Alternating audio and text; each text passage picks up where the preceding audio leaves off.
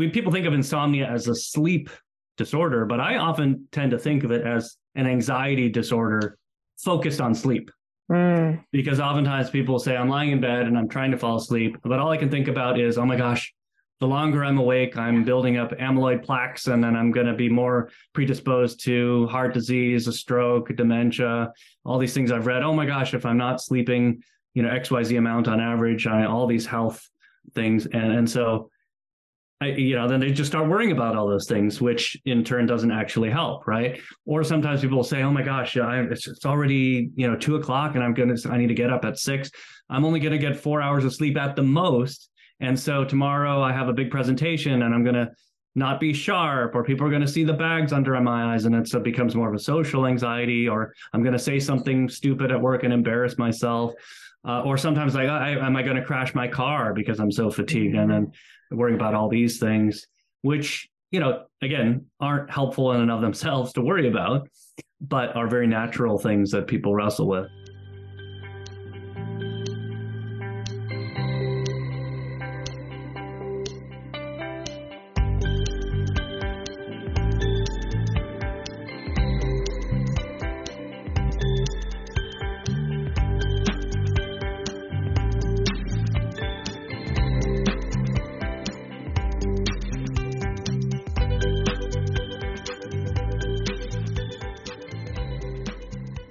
Everyone. Welcome to Open Mind Night, a show that talks about everything mental health and mental illness related.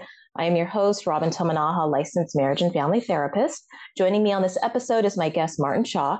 He is a psychologist in the state of California. He is a therapist, supervisor, and executive director of the Cognitive Behavior Therapy Center of Southern California, CBT SoCal, specializing in the treatment of OCD, anxiety disorders, and insomnia. Hi, Martin. Hi, Robyn. Hi, thanks for doing this. Yeah, my pleasure. Glad we could uh, carve out the time. Yeah, I'm excited. Yeah, and so um, today we're going to talk about insomnia, and I have a lot, a lot of questions. So I figure we'll just kind of dive right in here. Um, for the listeners, could you kind of explain and describe what insomnia like actually kind of looks like, or what maybe somebody would look out for to to think about like okay is this insomnia or like maybe something else? Mm-hmm.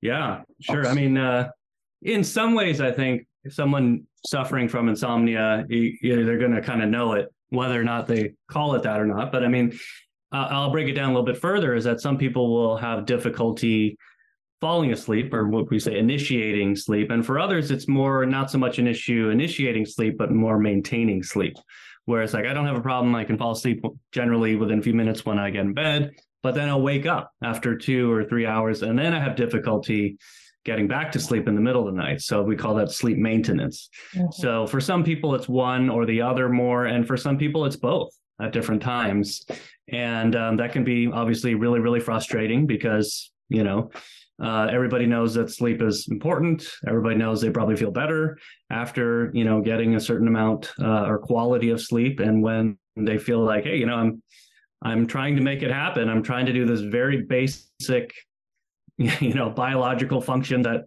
you know newborns are able to do all day. And why can't I, as a you know grown adult or whatever, do this thing that maybe I, I was able to do fine before, and now this very basic thing is is you know I, have lost my sense of mastery over it and then i'm tired and i'm frustrated about it and um, that, that obviously can be a source of distress it's sort of a double sense of distress both the loss of sort of agency over it as well as the actual you know you know biological fallout uh, of of inadequate sleep and the the restoration that that does for our brain and our body yeah it sounds super frustrating Yeah. and so yeah when it happens, is it like usually at some point, like someone will know, like experiencing it, or is it like there had been some history maybe like of it, or kind of how does it kind of typically come about? Yeah. Yeah, you know, it's interesting. Uh, there, uh, we really see a range in, in, our practice. Some people will say, you know, this sleep has been just a challenge for me as long as I can remember, since I was a kid, or for 20 years or something. And there's other people who will sort of say, I'm not sure what happened. Sleep has never been an issue. And then all of a sudden, I just, you know, I was stressed out on a given night or I was thinking about something. And then now I'm just kind of stuck in this pattern of, you know, being anxious before I fall asleep or as soon as I lie in bed. And then I, I trying to sleep and I just am so desperate to get to sleep. And and in some ways, the harder I try, uh, the you know, the more elusive it becomes. And then I just kind of can't shut my brain down. So it you know, it, it, there's no one profile. Um, for for some people, it's sort of episodic, where you know, on and off, ah, sleep will be fine. For several years, I didn't really think about it, and then for several months, it'll kind of come back where I'm just I don't know what's going on, and that feels frustrating too because like I don't know when when this is going to happen, and then kind of it gets better again for whatever reason, or we maybe we do some work and and uh, things improve, and then it'll pop back up months or years later.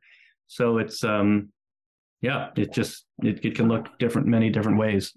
That is so interesting, especially what you said about it being episodic, right? Mm-hmm. And so there are periods where you know it'll be fine and then it'll come back. Is it like there have been attempts, like maybe somebody's making attempts to like somehow try to fix it or resolve it, or is it just it's literally episodic where they'll just have the period where like, nah, actually I'm going to sleep better now, maintaining my sleep, and then now it's back to where like I'm having trouble. Mm-hmm.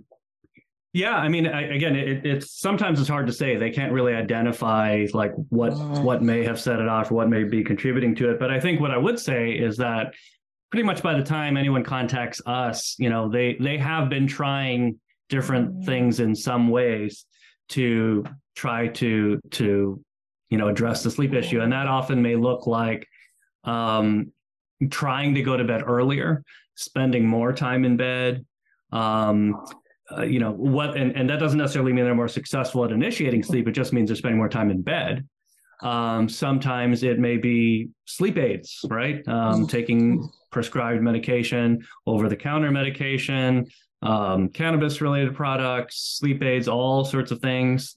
Um, uh, it, we, we've had people who say you know I, i'm just i'm, I'm i try to just double down on my exercise regimen so i just wear myself out and then maybe that will help me get to sleep.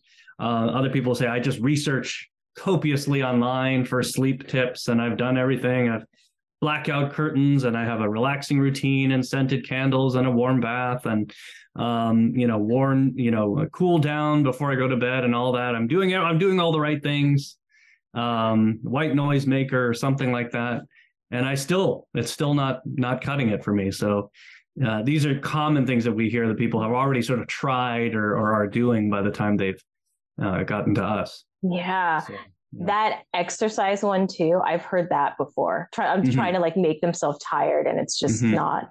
It's not something that's been helping with it.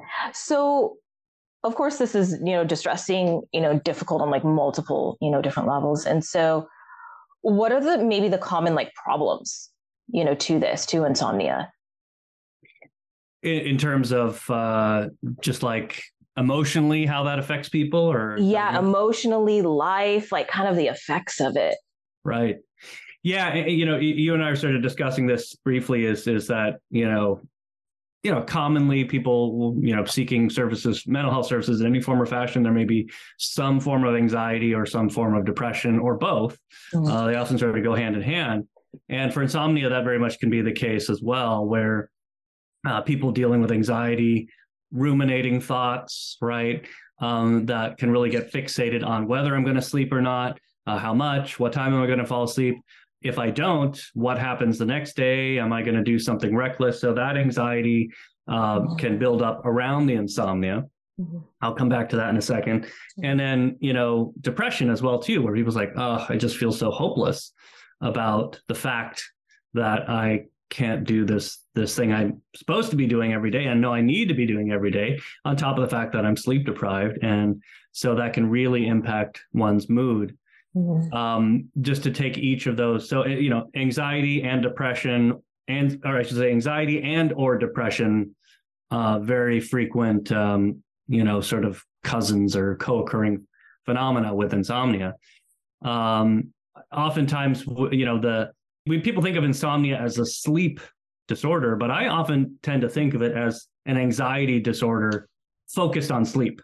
Mm. Because oftentimes people say, I'm lying in bed and I'm trying to fall asleep, but all I can think about is, oh my gosh, the longer I'm awake, I'm building up amyloid plaques, and then I'm going to be more predisposed to heart disease, a stroke, dementia, all these things I've read. Oh my gosh, if I'm not sleeping, you know, XYZ amount on average, I, all these health things. And, and so, I, you know, then they just start worrying about all those things, which in turn doesn't actually help, right? Or sometimes people say, "Oh my gosh, I, it's, it's already you know two o'clock, and I'm gonna I need to get up at six.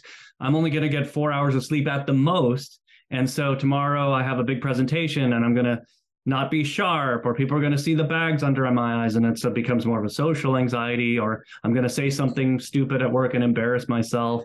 Uh, or sometimes like, I, am I going to crash my car because I'm so fatigued and then worrying about all these things, which, you know, again, aren't helpful in and of themselves to worry about, but are very natural things that people wrestle with.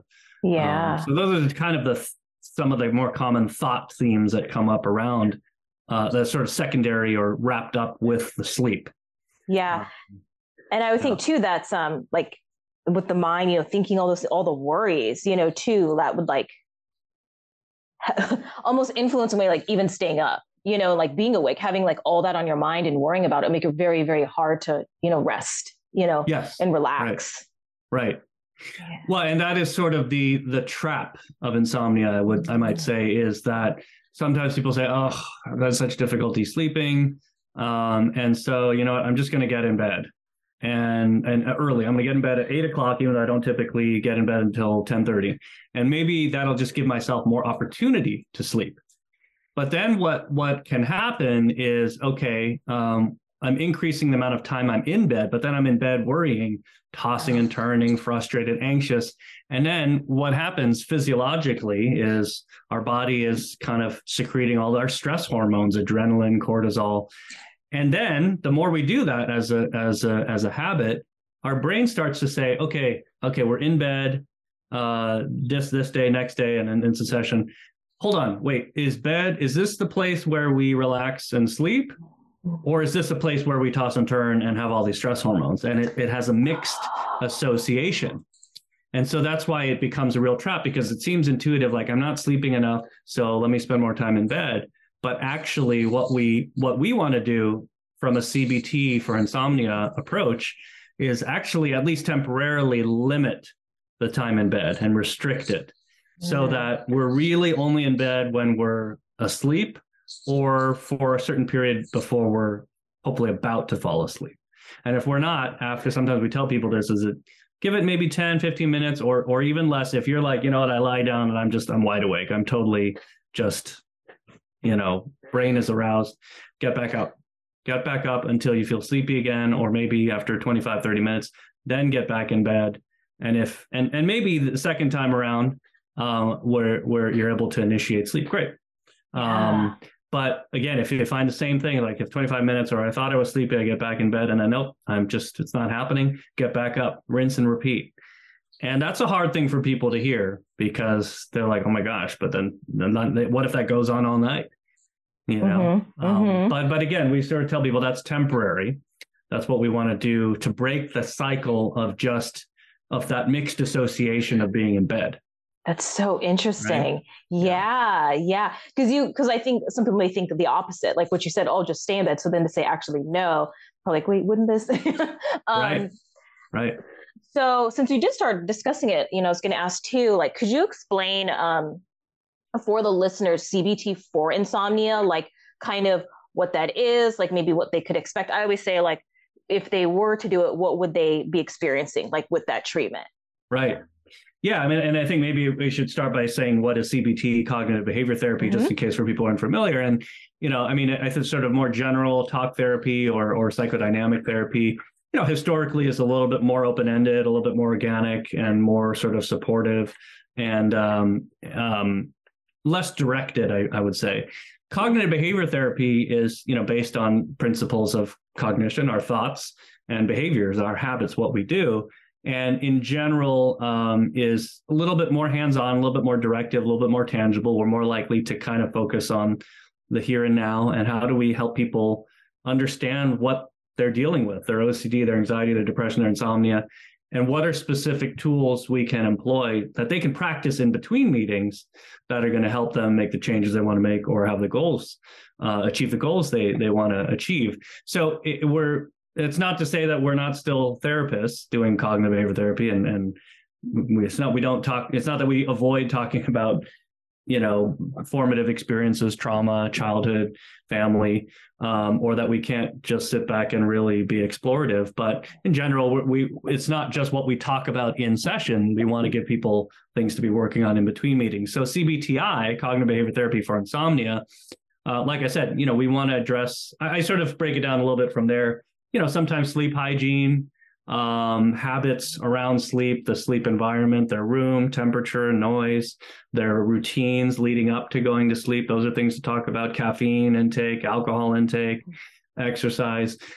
However, I often find that by the time people have sought out cognitive behavior therapy for insomnia or, or reached us, they sort of have the sleep hygiene stuff down. Uh, I, I, often find that's that stuff is sort of the most intuitive and that's readily available all over the place on on the internet but but I think where the harder work comes in is kind of what what I what I started alluding to earlier is helping people understand the amount of time spent in bed and what we call stimulus control, which is basically again the association with the bed with the bedroom. Because at that point they may have built up a lot of arousal a lot of anxiety and frustration and we sort of want to break that cycle um, and then you know a, a lot of it is the cognitive piece dealing with the thoughts helping them talk through and understand sort of the flaws in their catastrophic thinking about like, oh my gosh, I'm going to crash my car, I'm going to get cancer or stroke, and like, what's any of that ever happened?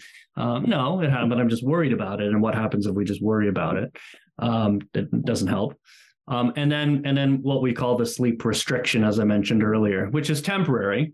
Um, and you know, we want to have people commit to a very fixed and determined wake up time. So that's the anchor. That doesn't change. But as far as when they get in bed, that we may alter that. We may, again, like I said, restrict where we're getting in bed later than you'd like. Um, and you're going to be sleepy. You're going to be very tired by then if it's if it's pretty late. But that's the whole point. If you're already where if someone's already struggling with sleep and fatigued, why not condense that on the front end.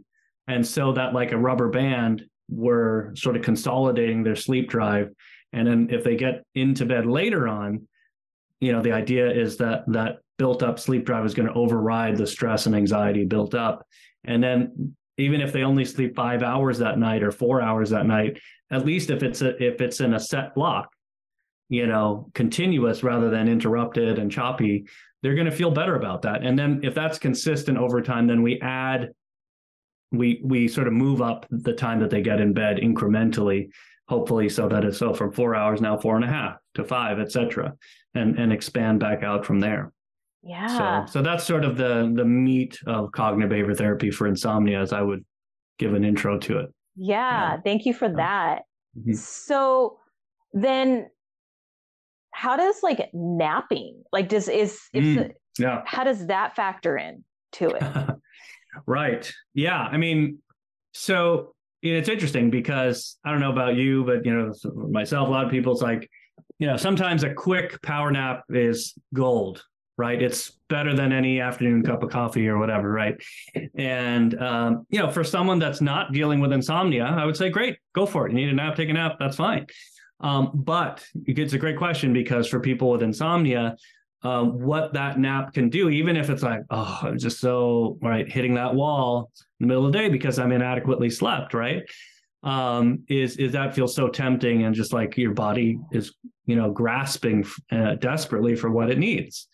And it makes sense, but the challenge is, at least when we're trying to address it through sleep restriction, is it, it's almost like it removes the tension on that band aid we want the sleep the sleep drive to build up with the, the hormones that drive you know drive us to want sleep to the point later on at night where it's just it's you know we it's it, where we're getting our sleep when when we really want to get it and if you take a nap it sort of reduces that pressure and can be counterproductive it it might it might be a little bit of like a short term fix mm. but you know, if you take, you know, if this someone dealing with insomnia might end up sleeping for two and a half hours in the middle of the day if they if they can, and then of course it's going to be harder to initiate sleep later that night at 11 or 12 right? So yeah. it it again for someone not dealing with insomnia not a problem. Um, but for for a person with dealing with insomnia it's a very situation a different situation where it can really be counterproductive. Yeah. So yeah. So do you find that they're you? they're usually just like kind of like if that's the case and they're super tired say in the afternoon they're just like fighting the urge to sleep? Or how do they like are there certain tips then to like stay awake during the day not now yeah it's tough. I mean sometimes we got to be creative with different people. Um, you know i've had people sort of say you know what? Um, what, you know afternoon hours when you're sort of hitting that lull that's the time to not be home or idle or isolated right to schedule something that involves other people i'm interacting with other people so i can literally cannot um, or uh, I, I, exercise. That's when I go out for a walk or go for a jog. So it kind of, you know, theoretically buoys me over that hump. Um, and you want to be exercising anyway. That's a good stress release um, and, and and a good way to manage anxiety and depression. So we want to be doing that anyway.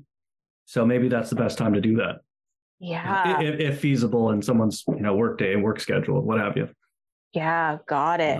Yeah. Mm-hmm. Um, yeah. is there anything I didn't bring up that you wanted to let the listeners know about? Yeah, I mean, it was interesting. You we mentioned depression and insomnia earlier, right? And um, you know, there was a period where the conventional thinking was that insomnia is sort of a a side symptom or side effect for, uh, of people dealing with depression. And, and I think that certainly can be the case in a lot of situations. But as a result, the thinking there was sometimes from a medical perspective is, oh, if we can treat people's depression with antidepressants or whatever it is, then their insomnia is going to improve from there. And, and again, it, it, that may be that that can be the case for a lot of people, and that's great. But what studies and clinical experiences have found over time is that sometimes it, it goes the other way. Whereas if we it can address someone's insomnia through CBTI or what have you, and they feel not only are they getting you know more consistent or more quality rest but they have more of a sense of agency over it right? That that feels empowering. They have a sense of control over that again. And that goes the other way and helps with their mood yeah. and is is a good antidote to their depression. Mm-hmm. and, and, so that sort of intuitively makes sense too. So you know they can kind of cycle back into one another um, but just to kind of help people think about that that, that it may not be a always just a one way linear relationship between their mood and their sleep yeah. Um, so. Yeah. No, yeah. that's good to know. That's really, really good to know. It occurs to me too. I mean, a, another thing that you you asked before we we were recording was just kind of uh, you know medications mm-hmm. um, because you know for a lot of people i think the the default and the most prevalent way of thinking about addressing sleep issues is through taking medications you know there's billions of dollars industry going into advertising for pharmaceutical companies and Ambien and all these drugs for for sleep, and uh, you know that's just just the way the world works. Um, and again, if that helps someone, great. That's I'm not going to argue with that.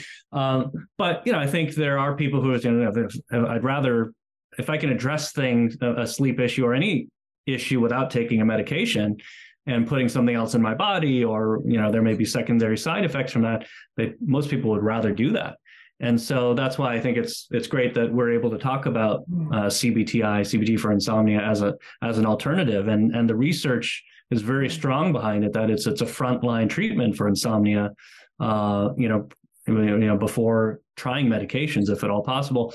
We often also find folks who you know they've been taking medication for insomnia long term, you know, for years, just because someone prescribed it to them, a primary care doctor, a psychiatrist and sometimes they're like, I want to get off it. I'm not even sure it's helping anymore because I'm still dealing with, you know, mm. insomnia. Or other people will say, you know, my medication was working for years and then it just, I don't know what happened. It just, it's not working anymore. And then they really get scared. And then they look for alternatives and then, and then they'll find, oh, what is a CBTI? Has a lot of research behind it. So just uh, again speaking to kind of what we're talking about behaviorally and and in terms of in, in a in a therapy counseling role uh, yeah. as as a safer dare i say alternative to to t- taking medication so yeah. yeah. and how does like if they've been say they've been taking you know sleep aid or sleep medication and then like they start CBTI? Like, how does that kind of factor in with the treatment? Mm, yeah, yeah, it's a great question, and and I think it's it's. I mean, it's it, in an ideal world, it's important to kind of collaborate with a prescribing mm-hmm. physician to kind of monitor a primary care doctor or psychiatrist if at all possible uh, you know just so they can sort of monitor if if someone maybe they're taking a certain dosage and have been doing that for a long time, if they're going to start to try to titrate down slowly, stepwise, uh, that's sort of out of out of the purview of of what we're trained to do. Um, but but I think a prescribing physician ideally should be involved with that. Um, and and so sometimes we can start doing what we're doing in conjunction with that process. Um, but at the same time, you know, sometimes what I tell folks is, uh, you know, if if they're taking a medication that is not uh, specifically for sleep, let's say, but maybe it's related to something like anxiety or depression, an antidepressant or Lexapro.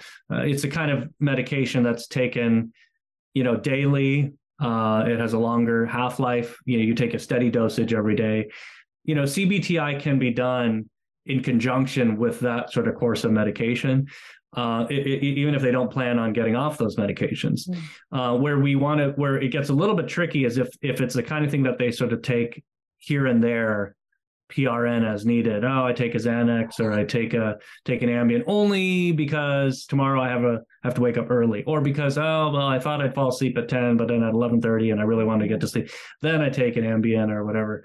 So that gets a little bit tricky because if we're trying to do you know things behaviorally uh, and externally, if you will, to address insomnia, and then they're also sort of kind of mixing and matching dosages, different meds, different days, sometimes off, on. It, it, it, just gets a little bit tricky to determine if someone is having success or if if they're struggling. What is that related to? Is it related to what what we're doing, or is it related to to the medication, and what do we attribute it to? So it just gets a little bit messy, and so we try try to try to keep that cleaner. Yeah, for sure. So, yeah, yeah, and it sounds like probably each case a little unique probably in some ways right? Always. how that's how that's happening. But yeah definitely collaborating and also you know with the client too it sounds like to kind of be curious explore see what see what it is it sounds like. Yeah. For sure. Yeah and i'm thinking like for you i mean you you, you work with a lot of people say you know with, with bipolar disorder on the bipolar spectrum. Mm-hmm. uh, it's not a lot of what we do but i mean obviously that can impact sleep if someone's dealing with manic episodes or or their you know interactions with their medications. Mm-hmm. and so that's always kind of something to keep an eye out for as well. So yeah. yeah, yeah and doing all these little little rule outs because you're right yeah if it's like mania hypomania it's kind of speaking also of episodic you know mm-hmm. that's like kind of the nature. So is it that or you know something else or something that is you know a little more chronic over time? Yeah sure. yeah yeah. Yeah. Right. Or or it could be as simple as, you know, maybe something not related to that, but they're taking a medication for some other, you know, purely medical issue, but as a side effect, it has an activating component to it and affects their sleep. And then that, that can be really tricky as well. Yeah. So, yeah. Well, thank you for doing this and explaining everything. This is super helpful and super informative for everybody. Um, if the listeners wanted to find out more about you or where you're at, is there anywhere they could go? Right. Yeah. So our practice is the Cognitive Behavior Therapy Center of Southern California, as you said, uh, CBT SoCal for short. Um, so that's our website, uh, cbtsocal.com, or uh, we we do have some social media presences. We're not doing a lot with it right now, but people can find us on Instagram or Facebook if they like. But uh, okay. yeah. yeah. I'll um, I'll put that in the show notes, the handle, and then the website. That way, the listeners can just easily click on it. And um, like you know, like Martin said, in California, and then we're licensed by state usually. So as long as you're in the state of California, um, you can receive services at CBT SoCal. And right now, you know, given where we're at with this pandemic, is it um, like in person, like video services that's being provided, like both, or? Yeah, we're we're doing sort of a hybrid. There's a lot of people who you know being in Southern California, it's like, hey, you know, if I can access services without dealing with traffic and accounting for the that, hey, sign me up. Um, there are, and and you know, probably I don't know about you and a lot of others, probably seeing a lot of. There are people who are now sort of like, no, I do still prefer to to meet with someone in person, and so we have some of that as well. But um, yeah, yeah but it's a mix, and people can reach us multiple ways. So happy to be a resource. Okay, great. Yeah, mm-hmm. the video is definitely convenient. Here in Orange County, the traffic has been oh. really intense. So mm-hmm. I've noticed just to, like you said, save time, not be in traffic, you know, shorten yeah. the, not have to commute to. It's been uh, super helpful and convenient. Absolutely. So, yeah. well, thank you so much for doing this. My pleasure. Thanks, Robyn.